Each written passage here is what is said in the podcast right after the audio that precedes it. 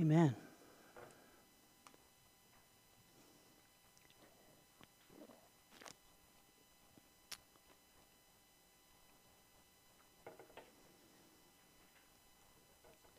Put on then as God's chosen ones, holy and beloved, compassionate hearts, kindness, humility, meekness, and patience, bearing with one another, and if one has a complaint against another, forgiving each other as the Lord has forgiven you, so you also must forgive. Above all these, put on love, which binds everything together in perfect harmony. We continue our series this morning, a spiritual EKG, and we're going to talk today about this heart that we have, this heart that beats with the Father's desires, uh, with the Father's love. And uh, we're going to bring this into the issue, issue today of forgiveness and look at our heart in regards to where does it stand when it comes to forgiveness. Um, we're going to start with a story, and I've told this story several times, but it's a great framework for this story, or for this message today. And there's, an, there's a slight element I want to add to the story this morning, but it's the story again of the Garden of Eden. And God puts two trees in the Garden of Eden the tree of life and the tree of the knowledge of good and evil. And uh, told to freely eat from the tree of life, but the tree of the knowledge of good and evil to avoid. And um, that tree, we, we can give those trees different names to relate to them the tree of life versus the tree of the knowledge of good and evil, the tree of relationship versus the tree of rules, the tree of righteousness versus the tree of right and wrong, the tree of the spirit versus the tree of the flesh. And we can relate to this. And what is so brilliant about this, and this is what God did that is just so brilliant, in the very first pages of the, of the scripture, He gave us the formula for how to approach life how to successfully live an abundant life. He told us, right? Chapter 3, chapter 1, 2, and 3, here it is. This is what it is it's which tree will you choose to live your life from. Now, uh, here's the thing that I want to kind of add to this today to just make us think is that this tree of life, that tree actually was the very identity of Adam and Eve. Of Eve. That's who they were. They were created with God's DNA, in God's image, perfect, sinless, holy. And so this tree of life, that was that's that's what they naturally desired. That's who they were. They didn't desire the other tree. They didn't desire the tree of right and wrong or the, the tree of the knowledge of good and evil. So the question is, how did they end up eating off of it? That's really the question.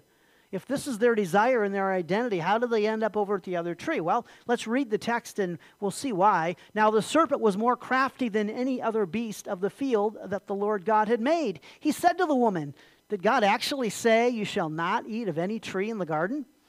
And the woman said to the serpent, We may eat of the fruit of the trees in the garden. But, God said, You shall not eat of the fruit of the tree that is in the midst of the garden, neither shall you touch it, lest you die. But, the, but, but, but, the serpent said to the woman, You will not surely die, for God knows that when you eat of it, your eyes will be opened, and you will be like God, knowing good and evil. So when the woman saw the tree was good for food, and that it was a delight to the eyes, and that the tree was to be desired to make one wise. She took of its fruit and ate, and she gave some to her husband who was with her, and he ate. And the rest we know is history, right? Because of that decision. Here's the thing Again, Adam and Eve, the Bible's pretty clear that Adam and Eve, they're not the ones who inquired about this tree. They didn't seem to have any desire for the tree. In fact, it actually says, well, well Eve kind of, some people think Eve adds to God's, uh, God's uh, command when he, she says, You shall not touch the tree or you'll die, because the Bible doesn't say that God said that. But, but the point is, it seems like they're kind of scared of this tree they're, they're kind of afraid of this tree. They're kind of like, hey, we can't even touch the thing. So, yeah. So the desire for the forbidden fruit came from outside of them. It came from the enemy, it came from Satan. That's what is so significant about this story. And we need to relate to that because we're going to see how that is so close to you and I today. So here's the deal. One day, Eve's in the garden, and, and the serpent calls out, Hey, hey, hey, hey, hey, hey, time out. Did you see the fruit on this tree over here? Eve responds and she explains the situation, and, and Satan's like, Hey, you better look again. Look at this fruit. It'll make you wise. It'll make you like God. It'll be like fruit you have never tasted before. Now, it doesn't actually say that, but it's pretty much implied that, hey, there's some fruit on this tree you're really missing out on. And so the key words there is when it said, so when. So when Eve looked at that tree and thought, oh, yeah, that fruit does look pretty good. It will make me wise. Well, that's when all the trouble began. The trouble began when Eve and when Adam, when they stopped listening to their heart and believed the lies. Because they had a heart, they had God's heart, they had God's desires, they, they, they had the identity of God within them. They didn't desire this tree, except Satan enticed them to it. And pretty soon, the tree that was off limits started to look good, and they wanted it.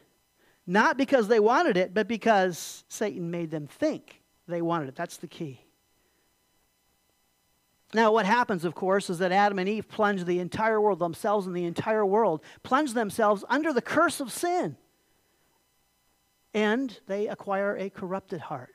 And so it's, it's really key to understand here what happens because the heart that once beat with God's desires, that wanted God, now beats to a different drum. The heart that used to fellowship with God in the cool of the day is now hiding in the shadows, afraid of God. The heart that had no idea what sin was is now deceitful above all things. So here's how God goes on to, to, describe for us this corrupted heart that we inquire that we acquired here in the Old Testament. In the days of Noah, it says this: the Lord saw that the wickedness of man was great in the earth, and that every intention of the thoughts of his heart was evil, was only evil continually. And the Lord God regretted that he had made man on the earth, and it grieved him to his heart. And this is a great verse because it shows us the contrast between God's heart, which was grieved by the, the corrupted heart, grieved by sin, and now our heart, which it just naturally is inclined to sin. There's also the corrupted heart in Jeremiah 17.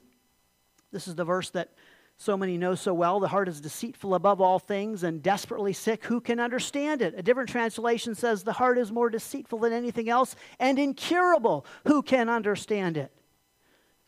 Now, here's the problem. Here's the problem we have today, though, is that this describes the corrupted heart of the person who's in Adam, the person who is dead in their sins. But when you come to Christ, God takes this heart away from you and gives you a brand new heart. He gives you a heart that's just like the heart Adam and Eve had in the garden, it, that, that, that beats with his desires, that wants what he wants. Now, we don't think that. We, we haven't really been taught that, I don't think, very well, but that is the truth. So now, think about the hearts that are described for us for the person who comes to Christ. There is, for instance, there's the new covenant heart. So the Jews got the covenant from the Lord, right? And they had the covenant of law in the Old Testament. And then God made them a promise that one day He would send Christ to come and die on the cross. And He would start a new covenant, not of law, but a new covenant of grace. And here's how He describes their heart And I will give you a new heart. And a new spirit I will put within you, and I will remove the heart of stone from your flesh and give you a heart of flesh and I will put my spirit within you and cause you to walk in my statutes and be careful to obey my rules. That's what he promised them. One day Christ would come die on the cross, and when they were right, made right with God, and when they were in Christ, then they would have this reality. In fact, this is a beautiful verse. Never caught this until this week. This, see, here's the point: is that Paul himself says he is a minister of the new covenant. So we're in this age of grace that is based on the cross and based on basically the new covenant. And, and here's what is so beautiful. I've never saw this. He, he tells them three things in here. He will give them a new heart. He will give them a new spirit and he will give them his Holy Spirit.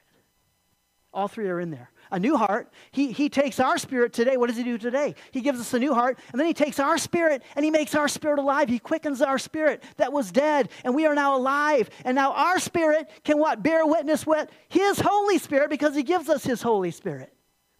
And I never quite understood this, and I'm really getting this now in this last few years. How, yes, I have my spirit, I'm me, but I have the Holy Spirit and Romans 8 says that his spirit bears witness with my spirit and, and re- continually reaffirms who I am in Christ and all that I have. So that's the new covenant heart. And then there's the new creation heart. Paul says in 2 Corinthians 5.17, if therefore if anyone is in Christ, he is a new creation. The old has passed away. Behold, the new has come. We are brand new creations.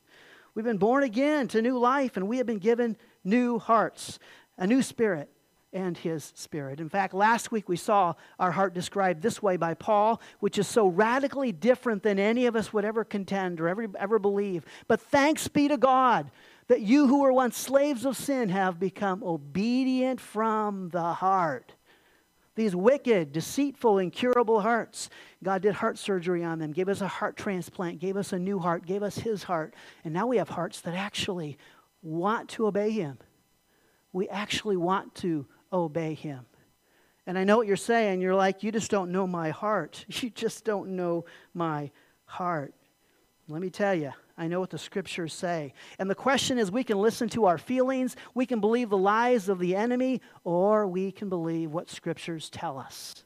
You've been given a brand new heart that wants to obey God. Here's our big idea today the problem is not being lied to by the enemy in the flesh. It is listening to the lies of the enemy in the flesh. Let me just tell you, you're going to be lied to.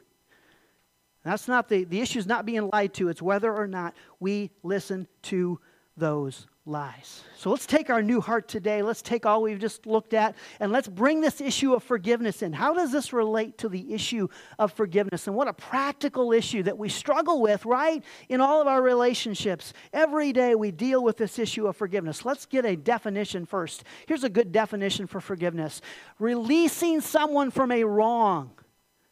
Releasing them from a hurt they are responsible for and from anything they may owe you. Whatever they've done to you, whatever they owe you, you say, It's okay. I forgive you. You don't owe me anything. It's choosing not to hold something against someone. Forgiveness. And that's what Christ does for us at the cross, right? He takes our sins as far as the east is from the west. He takes them infinitely away from us. They're just gone, they just don't exist anymore. He forgives us. And that's the reality. Now, I get it. Forgiveness is tough, and some things are easy to forgive, some things are small, and then some issues are really deep scars. Sometimes the pain is minimal, sometimes the hurt is great. I understand. But I'm just going to show you today how we deal with our, our pain and our hurt and how we can learn to forgive. Colossians 3:14, forgiving each other as the Lord has forgiven you, so you also must forgive. So there's that phrase we must forgive because Christ has forgiven us. So, well, how do I do that? How do we forgive like Jesus? Colossians chapter 3. And we read verses 13 and 14 earlier at the start, and we just read it there again. We're going to work our way down to verses 13 and 14, starting in verse 1. How do we forgive like Jesus? Let's read the first four verses. If then you have been raised with Christ, Seek the things that are above, where Christ is seated at the right hand of God. Set your minds on things that are above, not on things that are on the earth. For you have died, and your life is hidden with Christ in God. When Christ, who is your life, appears, then you also will appear with him in glory. How do we forgive like Jesus? Number one, forgiveness is a decision of the heart that starts in the mind. It's a decision of our heart, but it starts in our mind. And he says, Set your mind on things that are above which would be what? The, the tree of the Spirit, the tree of life. Don't set your mind on things that are on the earth, the tree of right and wrong, the tree of good and evil. Where, and we talked about this last spring. Really, the key is this is our struggle in life. It's where we set our minds. Do I set my mind on the spirit? Do I set my mind on the flesh? When I'm tempted, when sin comes and attacks me from the, in, from the outside in, when, when sin comes as an outside force, when the enemy lies to me, when the flesh entices me, is my mind set on the spirit of the flesh? Uh, that's the question. Set your mind on the spirit and not on the flesh. Ephesians chapter 4 is the parallel passage to what we're looking at today. It's, a, uh, it's, it's kind of very similar to the verses we're reading. Let's look at Ephesians 4 a minute. But that is not the way you learn Christ. Now that you're saved, Paul says that's not the way you learn Christ, assuming that you have heard about him and were taught in him, as the truth is in Jesus, to put off your old self, which belongs to your former manner of life, the person you used to be, and to be renewed in the spirit of your minds and to put on the new self created after the likeness of God in the righteousness and holiness. So, how do I put off my old man and the person I used to be? And how do I live like the person I am now in Christ? How do I do that? Being renewed in the spirit of your minds. It's where do you set your mind? Get your mind off of the flesh, the old self, the flesh. That's not who you are. What is the flesh, by the way, just for a, a word of thought going through this morning? Again, the flesh are the philosophies and ideals of this world. The flesh is any self sufficiency or self promotion apart from Christ. The flesh is the habitual thought patterns and practices of the old man. The, thre- the flesh is the person we were before we were saved. The thought patterns that belong to my former manner of life, as one person said, the flesh is that old stinking thinking. That's a great way to say it. I like that. That's, that's the old stinking thinking. You know, I've, we've all got these thoughts in our head, and we used to think a certain way and respond a certain way, and it's just who we were before Christ. And now we're in Christ. Now we're saved. It's like, yeah, don't think that way anymore. Set your mind on the Spirit. Renew your thinking. And how do we re- renew our thinking? With God's Word, through prayer, through worship music, by getting together on Sunday morning. That's why we need to be here. Because we renew our mind when we're with each other, we sharpen our minds. So that's the reality. All of this happens, this renewal happens at the tree of life, not at the tree of the knowledge of good and evil or the tree of right and wrong. And in fact, how obvious is this? The last place you want to be if you've been wronged, right, is at the tree of right and wrong. it's like, yeah, you're just going to sit there and focus and flash, and the enemy is going to say, You were wrong, you were wrong, you were wrong. Go to the, go to the tree of the Spirit if you want to find forgiveness. So that's the first thing. Um, uh, set your mind on the Spirit, not the flesh. And then be alert to the lies. It's truth versus lies. It's spirit and flesh, but it's truth and lies. And be alert to the lies of Satan and the flesh. And I want us to see how our situation is so similar to Adam and Eve before they sinned, because Adam and Eve, there was this tree in the garden, and that was who they were. That's what they instinctively wanted. And today, we have been born again. We're new creations in Christ. He has given us His Holy Spirit, He's given us a new heart. We instinctively, we may not believe this, but we instinctively, that's what we want. We want what He wants. And so when, when we, like Adam and Eve, go to the tree of the flesh and eat the forbidden fruit and live contrary to who we are, why is that? Well, again, we are enticed away by an outside force. It is Satan. And Satan, we, we know Satan, what? He, he is a liar. That's his nature. Anytime Satan opens his mouth, he's probably lying. And then our flesh, our flesh lies to us too. It's just those, those habitual patterns that we've developed, and we just. Now, there are several common lies we could use as an example. Let me give you three that are all kind of related. Here's one lie we often hear from the enemy it's, it's I deserve this. You know, I deserve this. I mean, think about it. I deserve to get revenge. I deserve to pass on that gossip. I deserve, you know what? If I just, you hear this voice that comes along and says, you know, if you just fudge a few numbers, you can save $1,000 on your taxes. And you're like, you know what? The government's always ripping us off. I deserve that $1,000. It gets really bad sometimes. It's like, you know what? You, you hear that voice and you're like, you know, you're not being treated fair at home and you, your spouse ain't treating you right. And you deserve to have that affair. And we hear these voices, I deserve this. And we listen to those lies and we're led away from the Spirit. We're led away to the flesh. And so that's one common lie we hear. I deserve this. And let me, let me just say, you know, um, well, never mind. Lie number two, that comes up in a minute. Lie number two, here's the second common lie, is I don't deserve this. We've all been there. Again, we're treated unjustly, we're hurt, we're wronged, and what happens? We hear this voice cry out to us. It's Satan or it's the flesh. Hey, do you know what they just said about you? Hey, do you know what they just did to you? I mean, really? Hey, you should be offended. You to let them talk to you that way? You to let them treat you that way? And again, just realize the problem is not being lied to by the enemy in the flesh. That's who Satan is. That's what our flesh does. It lies to us. It is listening to the lies of the enemy and the flesh. That's the key. We need to keep that in mind. Don't listen to the enemy. Don't listen to Satan. Don't give them any weight.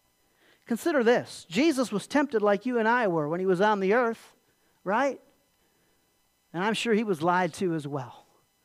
He was lied to. Sure, Satan lied to, to Jesus, and Jesus had to not give his lies any weight. Hey, can you believe those inept disciples? You deserve better disciples. Or, hey, can you believe those religious zealots, what they said about you? You don't deserve to be treated that way. Hey, can you believe what your father is putting you through? I mean, come on, what's dad doing? Or, hey, I mean, come on, just look at all these losers you're dying for. I mean, really, come on.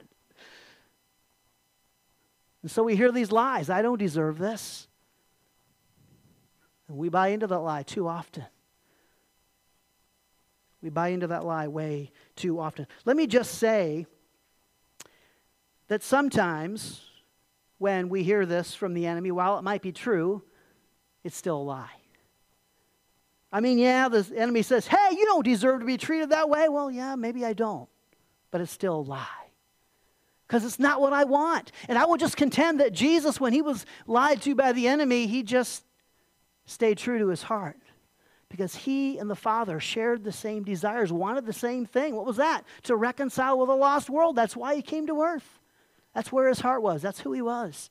And I'll just contend that we have hearts that are in tune with the Father. Lie number three goes like this You do deserve this or they deserve this. And this is just the, the lie that, that justifies my holding that grudge or withholding forgiveness or being angry or whatever it is.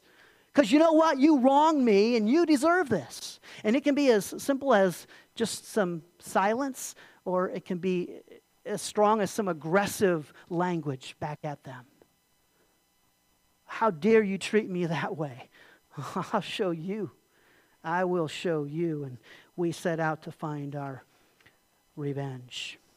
Now, let, let, me get it. I understand it. We're emotional beings. God created us as emotional beings. We're going to feel things. That's okay. We're allowed to feel things and we're allowed to process the pain. When Jesus was on earth, do you think the night that Jesus was, was on earth and then he was, he was arrested and uh, he's being hauled away to be crucified, and Peter is there and they make eye contact, and Peter denied Jesus that night. Do you think Jesus didn't feel bad when he was denied by Peter? Sure, it was crushing. It hurt him. But you know what I think helped Jesus? Is that Jesus was able to look at things through the eyes of Peter. And he had, a, he had Peter's vantage point. He kind of understood. I understand what Peter's doing. I understand why Peter's doing this. Oh, it hurts, but I understand that Peter doesn't understand. And when we, we look at things through somebody else's eye, maybe we can process what they've, the wrong they've done to us a little better. It also helped Jesus because, well, Dad kind of told him, hey, this is going to happen. Holy Spirit kind of said, hey, Peter's going to deny you tonight. So he had, he had some advanced warning, right? So that kind of helped him. Let me tell you, what did Paul, in the passage today, we'll see it later on, it said, uh, it says, bear with one another.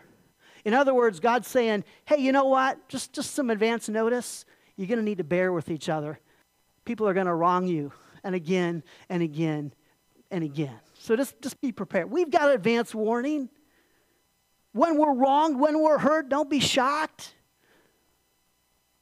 Look at things through the eyes of the other person and just realize that forgiveness is a decision of the heart that starts in the mind. Set your mind on the Spirit. So, first, set your mind on the Spirit. And then, number two, we're going to see today is you want to focus on Christ. Okay, so here's the idea focus on your identity before your behavior. What do I mean? Well, this is the same thing. I teach it all the time, just saying it slightly different this morning. And what we're going to see here is a beautiful analogy that will help us understand this, and maybe it will be very transformative for you today. There's a great illustration Paul uses here in this passage to help us understand this, okay? This vital truth. Number one, focus on the Spirit. Get your mind on the Spirit. Number two, focus on Christ and focus on your identity before your behavior. So, Colossians 3 5 says, Put to death, therefore, whatever is earthly in you. And then he says down in verse 12, Put on then as God's chosen ones, holy and beloved. A lot of translations actually use the word clothes. The Berean Study Bible, therefore, as the elect of God, holy and beloved, clothe yourselves with. So the analogy here is going to be clothes. That our behaviors are going to be like clothes, and we're going to wear certain kinds of clothes. That's where Paul takes us next. And the idea is we want to focus on our identity before we focus on our behavior. What does that mean? Well, here's what we're going to do we're going to walk through this. We often talk about wearing our, remember we talked about in the old days about wearing your Sunday best. You know, you wore your suit and tie to church and you wore your best dress and you, you left those clothes on all day because it was Sunday and you couldn't do anything on Sunday because you had your suit and tie on and that was what you used, right? Well, let me just tell you we're supposed to wear our Sunday best every single day. We're not supposed to put them on on Sunday and be somebody on Sunday and somebody different on Monday. No, put on your Sunday best every single day. That's what Paul's going to tell us here in these next uh, seven, eight, nine verses going forward.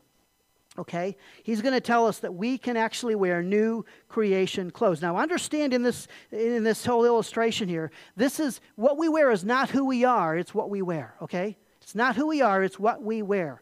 And so clothes are the equivalent of our behavior. Let's walk through this verse by verse, okay? This is the analogy of clothes equal behaviors. Verse 5 put to death, therefore, whatever is earthly in you sexual immorality, impurity, passion, evil desire, and covetousness, which is idolatry. Basically, uh, you know what? Those old clothes, burn them. Get those old clothes out of the house burn them. You got a favorite shirt you just love to wear, you used to you wear it all the time. Well, you're in Christ now. Burn that old shirt. Get rid of those old clothes. Verse 6 On account of these things, the wrath of God is coming. This is just basically telling us how God feels about our old wardrobe and our old clothes. God hates sin, He hates those old behaviors. You're in Christ now, so behave differently. Act like you are now in Christ. God hates sin, and one day he'll deal with sin for all those unbelievers. Verse 7 in, the, in these you too once walked when you were living in them. Basically, these are speaking about, you know, the clothes we used to wear before we were saved.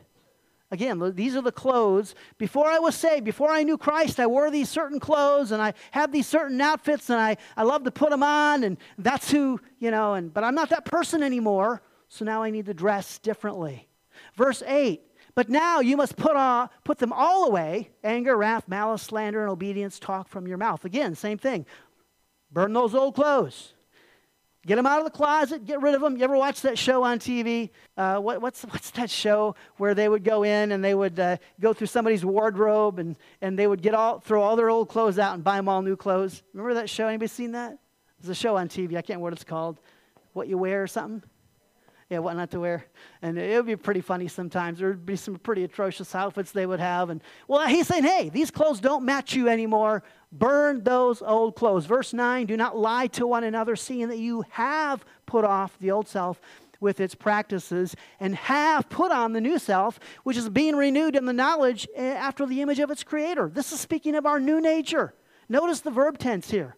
You have done something. You have this isn't talking about what I'm putting on every day and what I'm wearing every day in the present tense. It's what I have done. I have become saved. I have become redeemed. I am a new creation. So, this is my new nature. This is who I am now. I've put on the new self. I'm a new creation in, Christ, it says in verse 11. Here, there is neither Greek and Jew, circumcised and uncircumcised, uh, barbarian, Scythian, slave or free, but Christ is what? He's all and He's what? He's where? He's in all. Christ is in you. You're in Christ, and Christ is in you, and this is your new nature in Christ. Oh, isn't this good stuff? Verse 12.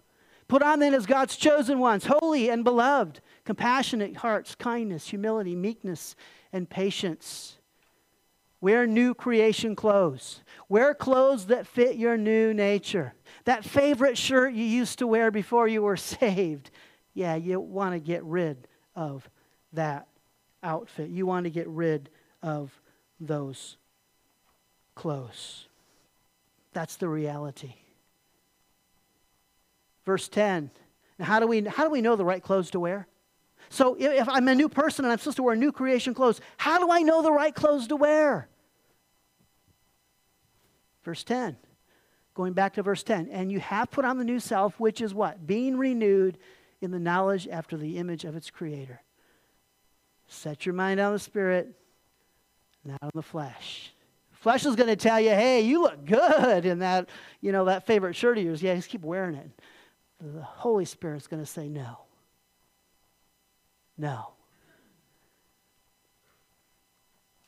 Dressing properly requires renewing your mind through the scripture, through prayer, through worship music, through meditation on the scriptures, Bible study, being here on Sunday morning, all the things we can do to renew our mind. Do you, you kind of get what's going on here? He says, Put on then as God's chosen ones, holy and beloved. That's our nature. We are holy and beloved, so wear clothes that look like we're holy and beloved.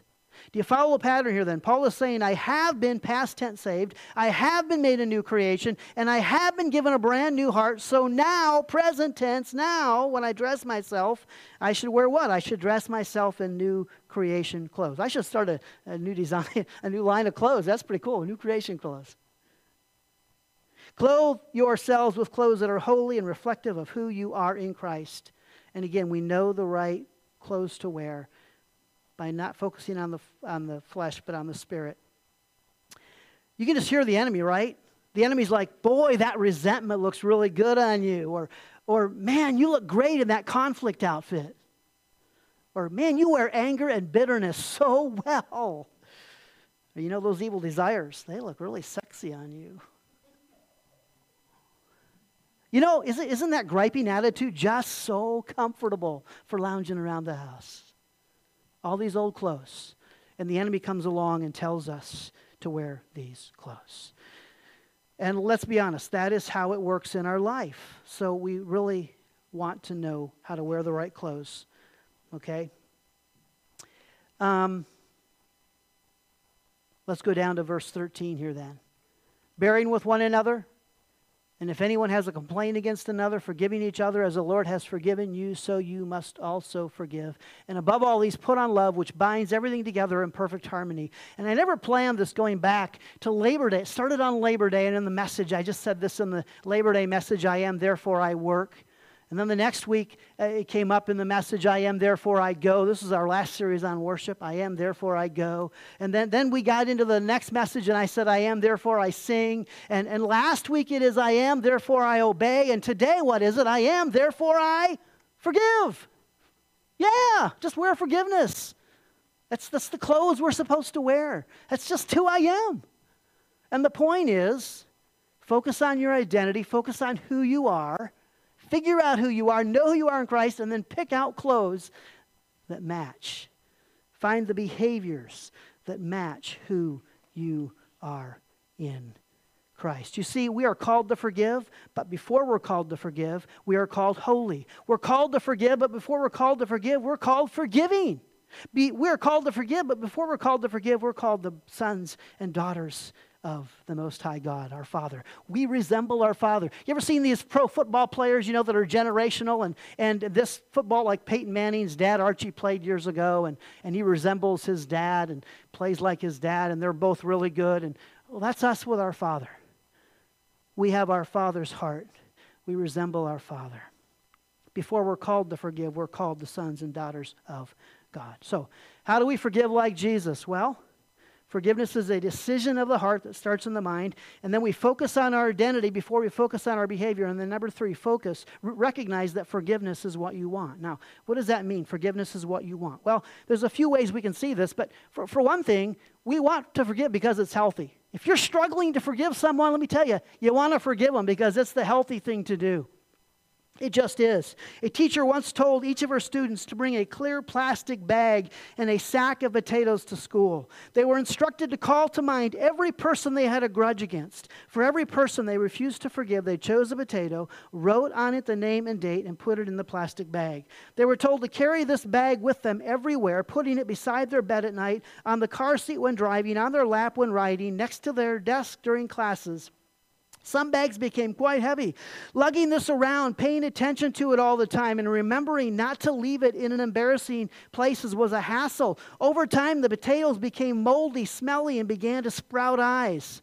Often we think of forgiveness as a gift to the other person, but it clearly is a gift to ourselves. And the Mayo Clinic will tell us the benefits of forgiving someone healthier relationships, improved mental health, less anxiety, stress, and hostility, lower blood, lower blood pressure, fewer symptoms of depression, a stronger immune system, improved heart health, improved self esteem. Those are the benefits. The effects of holding on to a grudge, bringing anger and bitterness into every relationship and new experience, becoming so wrapped up in the wrong that you can't enjoy the present, becoming depressed or anxious, feeling that your life lacks meaning or purpose or that you're at odds with your spiritual beliefs, lose valuable and enriching connectedness with others. This is the Mayo Clinic. This is a secular organization telling us it's beneficial to forgive, it's good for your health to forgive. So you want to forgive because it's healthy. It just is. It's the healthy thing to do. But then we also want to forgive because, you know what? Other relationships. Do you know who, who hurt you the most? Who hurt, who hurt you the deepest? Anybody. The people who, what? Closest to us. The people that are the closest to us are the ones that hurt us the most. So, yeah, if they're that close to us, we want to reconcile. We want to make up. We, we want to forgive them and restore the relate because we really care about them. And so, because of the relationships, those are the people that are going to hurt us the most. The people we don't care about, they don't hurt us that deeply. They really don't. We just, we can blow off what they've done to us in no time. Considering that, here are five quick ways. Let me give you five quick words so you can forgive these people that are closest to you, like Jesus did, okay? As the Lord has forgiven you, so you also must forgive. Here's five ways. How do we forgive like Jesus? Well, he forgave us obediently. We saw this last week. In the days of his flesh, Jesus offered up prayers and supplications with loud cries and tears to him who was able to save him from death. He cried out to the Father, and he was heard because of his relevance. Although he was a son, he learned obedience through what he suffered and being made perfect, he became the source of eternal salvation to all who obey him. And why did he suffer? To forgive with you, to forgive you and I. And so he learned obedience. He he he was obedient when it came to the issue of forgiveness. Another way, willfully. Just understand this morning that forgiveness is not a feeling. You don't have to feel a certain way to forgive somebody. You don't have to wait till you feel a certain way. You don't have to wait until the hurt is gone to forgive somebody. You don't. Forgiveness is not a feeling. And it's funny because some modern uh, definitions of forgiveness will say it's a feeling, but it's not a feeling. It's really not. And forgiveness, at the same time, does not necessarily produce a feeling. If I forgive you, I'm not going to automatically maybe feel differently about the hurt. But I will say this that I think you tend to heal a little quicker when you forgive somebody when you forgive somebody. So forgiveness is not a feeling. It is forgiveness is also not forgetting. It's not, it's not a feeling and it's not forgetting. It's not that I forget what was done to me or, or the wrong that was done to me or the hurt that was done to me. What I do is I choose to release you from anything you may owe me. You hurt me and you owe me but I release you. You may even owe me an apology, and I release you from that apology. You know what that tells us? You can forgive somebody even if they don't say they're sorry to you. You can forgive them on your end. Jesus forgave obediently and he forgave willfully and he also forgave. He also forgave completely. I think this is pretty significant. But when Christ had offered for all time a single sacrifice for sins, he sat down at the right hand of God. For by a single offering, he has perfected for all times those who are being sanctified. And the reality is, it's just one sacrifice of Christ. Ended the whole sacrificial system. One sacrifice for Christ forgave you for all of your sins. You're totally forgiven. One time, one sacrifice for Christ. He forgave you completely. And in our relationships, you know, when we forgive somebody, let's forgive them completely. If we forgive them for something, it's done. Uh, heard a, a, great story the other day. A pastor had a couple come in, and they were really this couple was really at odds, and they were they both you know she had a thousand things he had done wrong, and everything that he had done wrong was her fault, and they were back and forth at each other, and it was really really bad. And So he had them write down on a piece of paper, each of them write down all the wrongs that had been done to them by the other person. And they wrote them down, and then he took them into the bathroom, into the men's bathroom, and they stood over this, this toilet, and he said, Okay, I want you to take those, I want you to throw them in the, to- in the toilet. And they kind of stood there for a while. The, the guy threw his in pretty quick. He said the wife kind of stood there a little longer. He thought she might have had a, an, another piece of paper she was hiding in her pocket. Eventually, they threw him in the paper, and then he said, Okay, I want you to flush the toilet. They knew what was going on. They understood what was going on. I want you to flush the toilet. And they both stood there for a while. He said, Yeah, you gotta, it's, it's the old kind of toilet. You got to flush it by hand. don't, no sensors here. You got to flush it by hand. And eventually they flushed it. And he said, Okay, those wrongs are forgiven. They're gone. You can never bring them back. If you want to bring those things back up, you got to come back to this toilet and you got to dig them out. And he said, How crazy would it be if they got done with their counseling session and they went out to the car and then the wife said, Oh, wait, I got to run. I forgot something inside. And she ran back into that bathroom and stuck her hand in that toilet. And I got to find these grievances. I can't let them go. Yes, you can let, you let them go. And the good news is, you really want to let them go.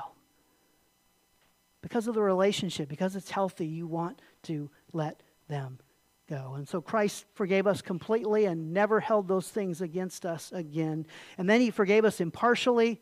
And this simply means that, you know what, there are no sin is sin to God.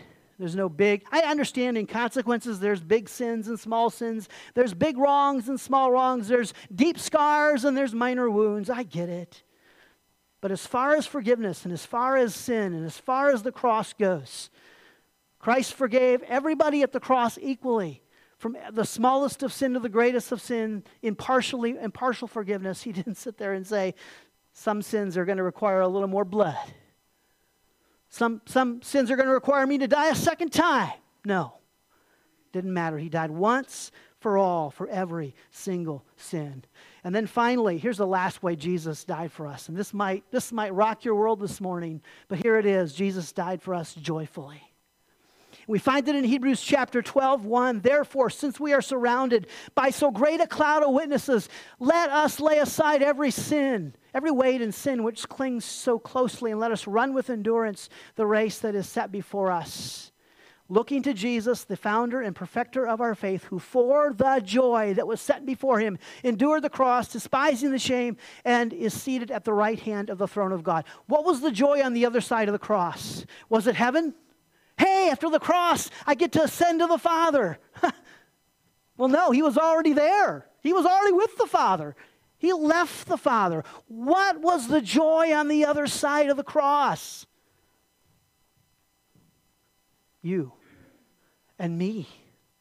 And reconciliation and redemption and the restoration of the relationship. See, it was worth, he wanted to die. Why? Because the relationships were worth it. And he went to the cross, and he went to the cross joyfully. You know, Jesus, we talked earlier about that lie. I don't deserve this. You know what Jesus never said in his earthly ministry? I don't think you can find it. I don't think he ever in his earthly ministry ever said, Dad, I don't deserve this. I don't deserve this. Why did I come to earth for? Yes, he prayed in the garden, Lord, this is going to be painful. This is going to be hard. Is there another way? But he never put it on us and never said we weren't worth it and that he didn't deserve it. And he went to the cross and he died for us joyfully. In fact, it says this in Psalms 86 5 For you, O Lord, are good and ready to forgive, and, and abundant loving kindness to all who call up on you. So we want to forgive. See, this is the point. We want to forgive because it's healthy. We want to forgive because of the relationships. But let me just tell you one more thing, right? And, and here it is again, right? How do we forgive like Jesus? Forgiveness is a decision of the heart that starts in the mind, okay? And we focus on our identity before our behavior. And then we realize forgiveness is what we want because it's what? It's healthy because of the relationships. And you know what? We want to forgive because we want to forgive. That is who we are. We have our Father's heart. We desire to forgive people. It is a joy to forgive people when they have wronged us. I know we look at forgiveness as a burden, as a chore, as a responsibility. It's, it shouldn't be. For you, O Lord, are good and ready to forgive and abundant in loving kindness to all who call on you. Psalm 146 5 The Lord is gracious and merciful, slow to anger, and abounding in steadfast love. Ephesians 2 But God, being rich in mercy because of the great love which He loved us, even when we were dead in our trespasses, made us alive together with Christ. By grace you have been saved. Yes, those verses all describe who?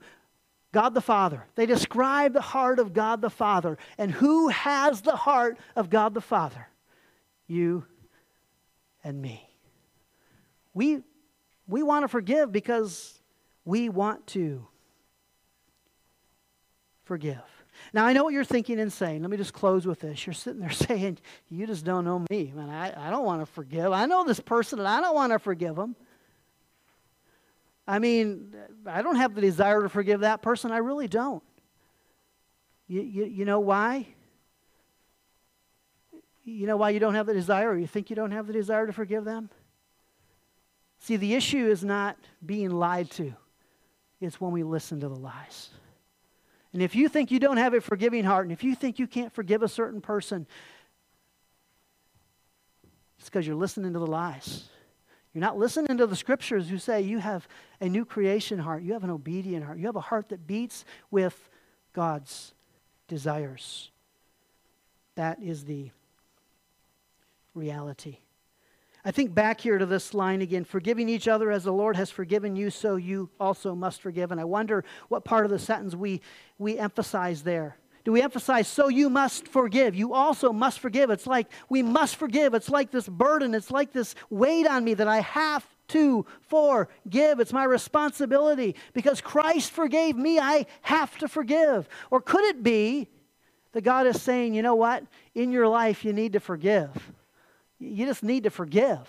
And you know you need to forgive. And so when you forgive, if you want to forgive successfully and wholly and you must forgive like I forgave.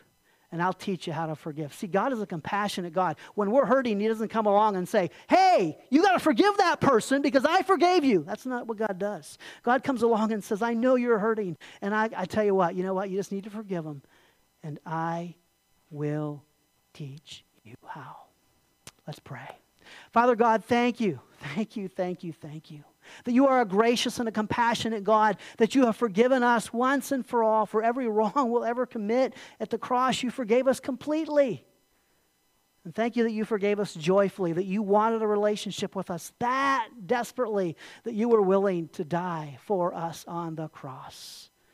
Lord, help us understand that we have new hearts, that we have obedient hearts, that we have hearts that actually desire to forgive the people around us. And that if we can just focus on the Spirit, if we can just, you know, focus on our identity in Christ, we can just focus on you, we can realize that we really want to forgive. In Jesus' name, amen. Amen.